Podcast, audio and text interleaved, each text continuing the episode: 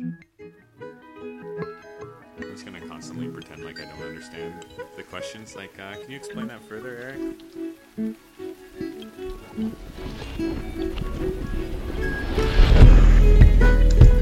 Welcome to the T Dub Stories podcast for the week of Wednesday, September 17, 2014. Each week, we bring you an array of interdisciplinary arts, stories, and ideas surrounding a specific theme from Trinity Western students and alumni. I should mention that the views expressed in this podcast do not necessarily reflect those of the administration or the Alumni Association, but we really hope they like it. Today's theme is transition on the show. Wisdom from Danny Grant, and Amy Dauer's transition to Big City Life, and a beautiful song by Sarah Ray. Stay tuned.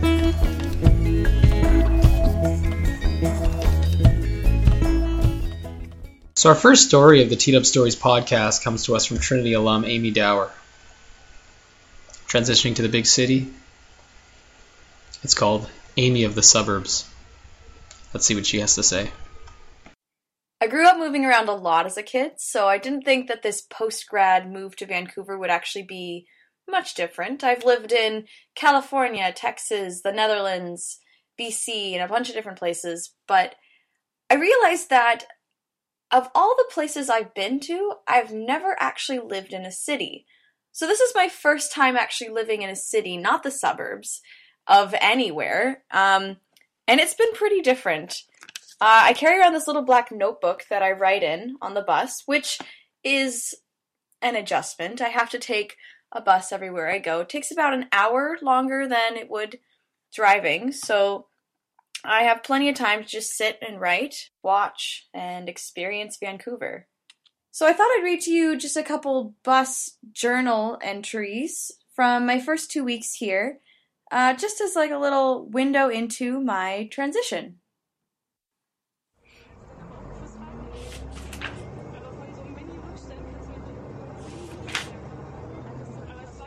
I see a lot of old men in cargo pants carrying around walking staffs on the bus. They always have feathers tied on or words carved into them, and I always wonder do walking sticks really make traveling easier? A crazy guy just got on the bus. He's calling us all cowards and screaming a lot. Oh, now he's run off. The two men near me say he's here a lot, but he's all talk. Note to self never work as a bus driver.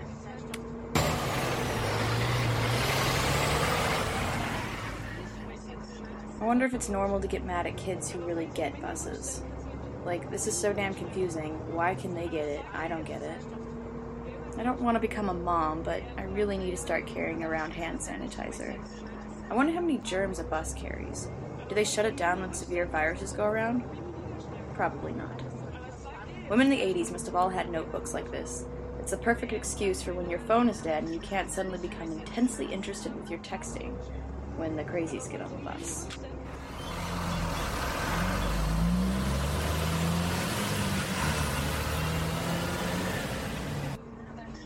so, uh, sometimes I just write down conversations that I'm overhearing. So here's one of them. Is that beard guy? Yeah. Oh my gosh, she was like so smooth about it. Was she really? She's like really pretty. Is she? Like, is she famous for it? I think normal humans need to take acting classes. They need to learn to project. It makes it difficult to overhear you.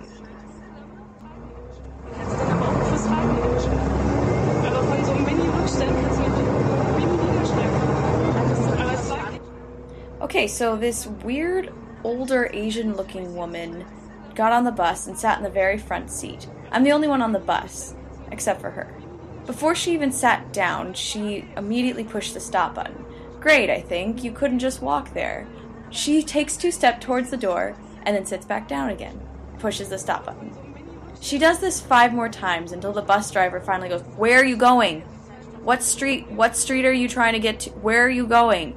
She just looks at him with like these giant eyes and keeps shaking her head no. She doesn't say a word. Just no. No. So finally she found her stop and she ran towards the door before the bus had even stopped or opened the door. The bus driver guy was trying to get her to stand back so he could actually open the door, but she just kept banging on it like a crazy white guy won't let her off the bus. Eventually, he just opened the door and she took off like he was actually trying to keep her there. Seriously, never be a bus driver.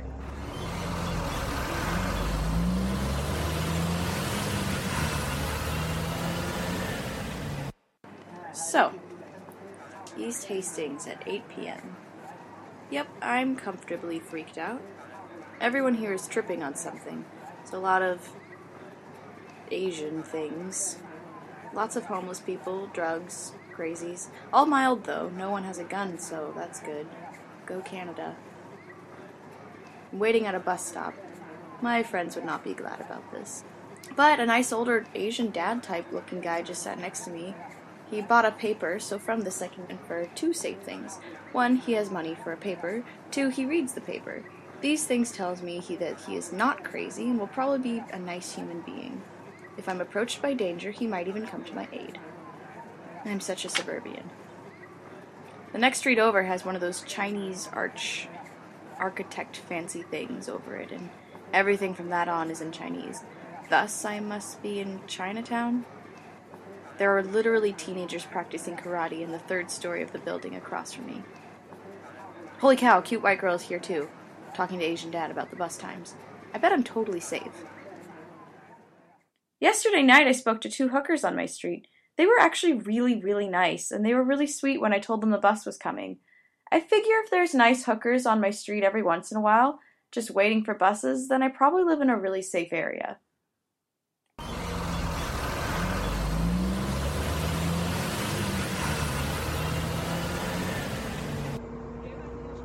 Sitting on the bus, this lady calls to her kid, Arrow, don't do that. Come back here, please. Arrow. She named him Arrow. They named him Arrow. Another human being had to agree on this decision. And they went on to name their inheritance Arrow. First, I thought it was some sort of anti gay rights activism, you know, straightism, arrow, but. But then who would give their child a name he will own and answer to for the rest of his life, only in hopes that he won't grow up to like men? Well, maybe those are the same kind of people who name their children Arrow. I decided, though, that the world is less dramatic outside my head, and that instead it's probably just some sort of new age hipster bullshit. Arrow. They probably named him after his tattoo. I believe people are looking for human interaction, even on the bus, in a big city where multiculturalism is normal to the point of being ignored, but I think people jump at the chance of interaction. Kindness or a conversation, even if without any words. I wonder if sitting on a crowded but not uncomfortable bus with dozens of strangers from various ages and ethnicities gives people an odd sense of community, even subtly. I wonder if city born bus takers still go home to their families and retell the interactions they had on the bus. I wonder what would happen if I struck up a conversation on a bus. But for the love of God, even if I have no money, never let me be a bus driver. That was Amy of the Suburbs by Amy Dauer. Thanks, Amy. So I was thinking about this this week's episode and the topic of transition and the different ways that that could be interpreted and used. And I decided to talk to a good friend of mine. Um, he's also the favorite part of the T Dub Hub podcast that I did a couple years ago. Give somebody a spontaneous So I figured I'd ask him if he had any ideas or thoughts about change. that being okay. Here's the kind of stuff we talked So about. people. What, so, So- what's this? What's this about? What's this the segment about? This episode is about change, about transition, Mhm. mainly. So, I was just wondering if you had any thoughts about transition and, um, I don't know. Do you mean like change for like a Trinity student who's coming onto campus and they're potentially, you know, leaving a, a job where they get money and now they're paying a lot of money. They're going to be in debt. Mm-hmm. Yep, absolutely. Change from high school to uh, university, or uh, change from like there's a lot of grads that listen to this show. Oh, a lot of people listen to this show, uh, and and and one some of them being grads, recent grads. So then there's the transition to the big city too. So we're working with a lot of stuff here. So the, it's scary. Change is scary. Yeah, But uh, change is also like very common in the Bible. like extreme changes for for, for whatever reason. And and if there's a story of change in the Bible, it's definitely the story of Israel, who keep getting stuck in the cycle of apostasy until God says, you know what, you have to change, and puts them straight into exile. You know? Mm. What's apostasy? Oh, apostasy is um, just the cycle of um, when they turn away from God, and uh, and then God uh, sends like kind of like a powerful nation against them, and uh, they end up under oppression from that nation, and then God sends they pray they cry out to God, and God sends them re- redemption through like a judge or king or or something, a prophet, and then they're saved again, and then over time they turn back away from God, and that cycle continues and continues. And I think we find that a lot in our Christian lives that the more we get into doing the same things and avoiding change, God is going to keep sending bigger and bigger things to hit us. Because when you're talking about saving people's souls, like Christianity, there's there's nothing that God won't send at you to get you to change your life back to Him because He's in term He's worried about your soul. He's He's here to save you. So whatever happens to you on this earth, like it's basically He can He can throw anything at you. It's the enemy that wants to keep us doing the same mm. things, to keep us afraid of change. Um, I heard this. Well, this great. I read this quote from uh, Screwtape Letters, uh, C.S. Lewis. I just hit me really hard mm. because it was right on the head. Can you explain a little bit about what like the, the context of the Screwtape Letters is? Oh, that's a good idea. Yeah, Screwtape is um, basically the uncle of this demon who is trying to basically stop this one guy from becoming a Christian. Like each demon is kind of assigned to a different person, and their job is to keep them away from heaven. And Screwtape is this demon's uncle. Screwtape's also a demon, and he's kind of sending him advice. So he says, um, "Indeed, the safest road to hell is not is the gradual one, the gentle slope, soft underfoot, without sudden turnings, without milestones, without signposts. So just the idea that you don't you don't have anything that challenges what you're doing. You don't have anything that changes what you're doing. And you don't know where you're going. There's no signposts, there's no milestones. You don't know where you're at. You don't know where you are in relation to God, either close to or away. And that's kind of what Screwtape's um, suggestion is, is to keep them in that muddled mind, to not really think about what is true and what is false, like whether change is good or not. It's just kind of let's just keep doing what we're doing. Let's keep, you know, stuck in the mud. Mm. So, as a counter to that, then, um, what do you see? What do you see the positives of change are then? How can God use change in a uh, person's life? Uh, I think like change is essential for Christianity. Even the smallest changes, I think. Like even the most devout Christian is going to be experiencing these small changes. Of as you get closer and closer to being in tune with God, you're you're kind of writing your course. Um, smaller changes in order to go straight. You know, at the start you're veering way left or you're veering way right, and you get brought back in by big changes in your life. And as you get closer and closer, you're just making those small ones. But we aren't perfect, right? We're fallen beings we're not going to be able to figure it out perfect. We just have to know. We get a sense of when we know we're a bit further away, and we do that little turn back. And we um, we encourage each other through it because we all go through those little changes, some bigger changes, and that's why testimonies are so like beautiful because you get to hear the big changes at the start, and you get to hear the slower and slower, smaller changes as as somebody really comes to know God. That's not to say that uh, the better Christian you are, the smaller changes you'll face. I think that the closer you are to God, those big changes just seem smaller. And uh, when you're just starting out, those changes you face seem huge. And uh, as you grow closer to God, He takes a lot of that load. You start to trust Him more and more. Change really brings about your, your trust in God, which in turn brings humility, which in turn battles your own human pride. What's one um, piece of advice you'd give to someone who is experiencing a big change right now? Well, I, I think um, it's just like God's really thinking about you because He's putting that change in your life, you know?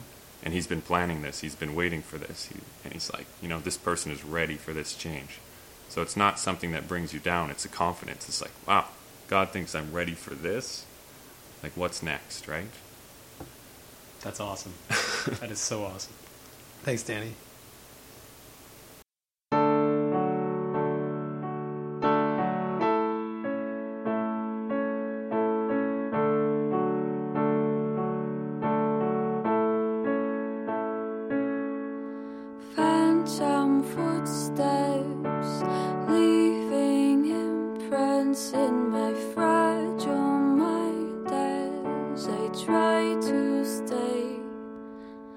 Together.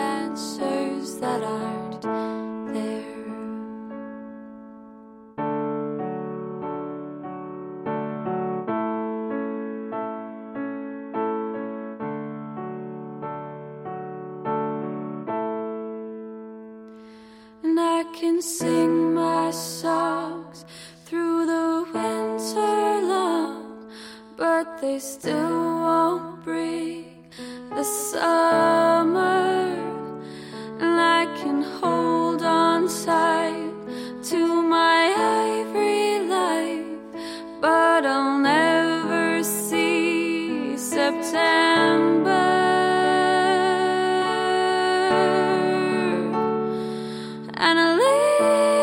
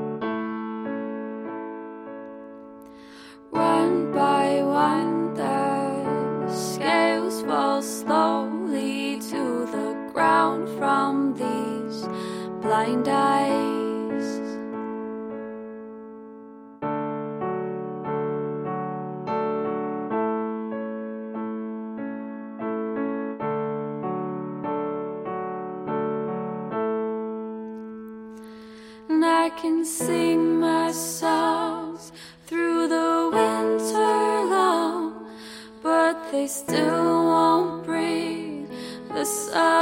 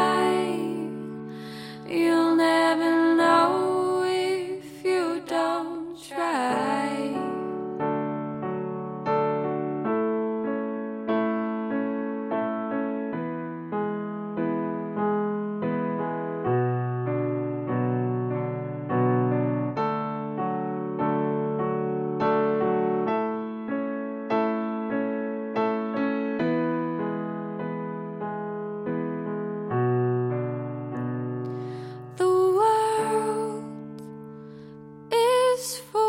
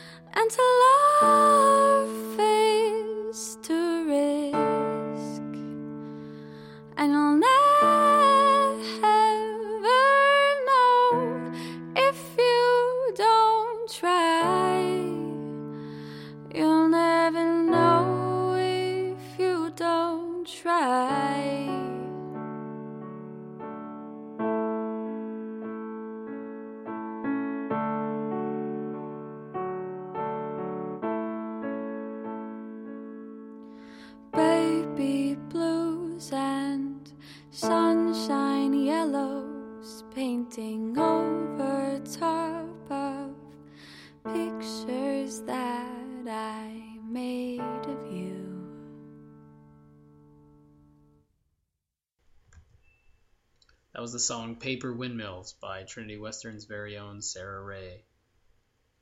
Sarah recorded it as part of the Portrait Student album last semester. You can find more of her work at her Facebook page, facebook.com slash Sarah Ray Williams.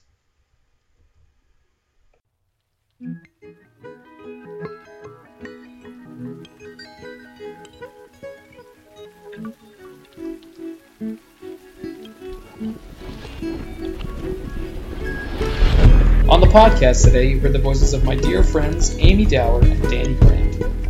You can hear more of Amy's stories on her blog, amyjustshutup.tumblr.com. You can hear more from Danny by finding him on campus and talking to him. He's a very wise man.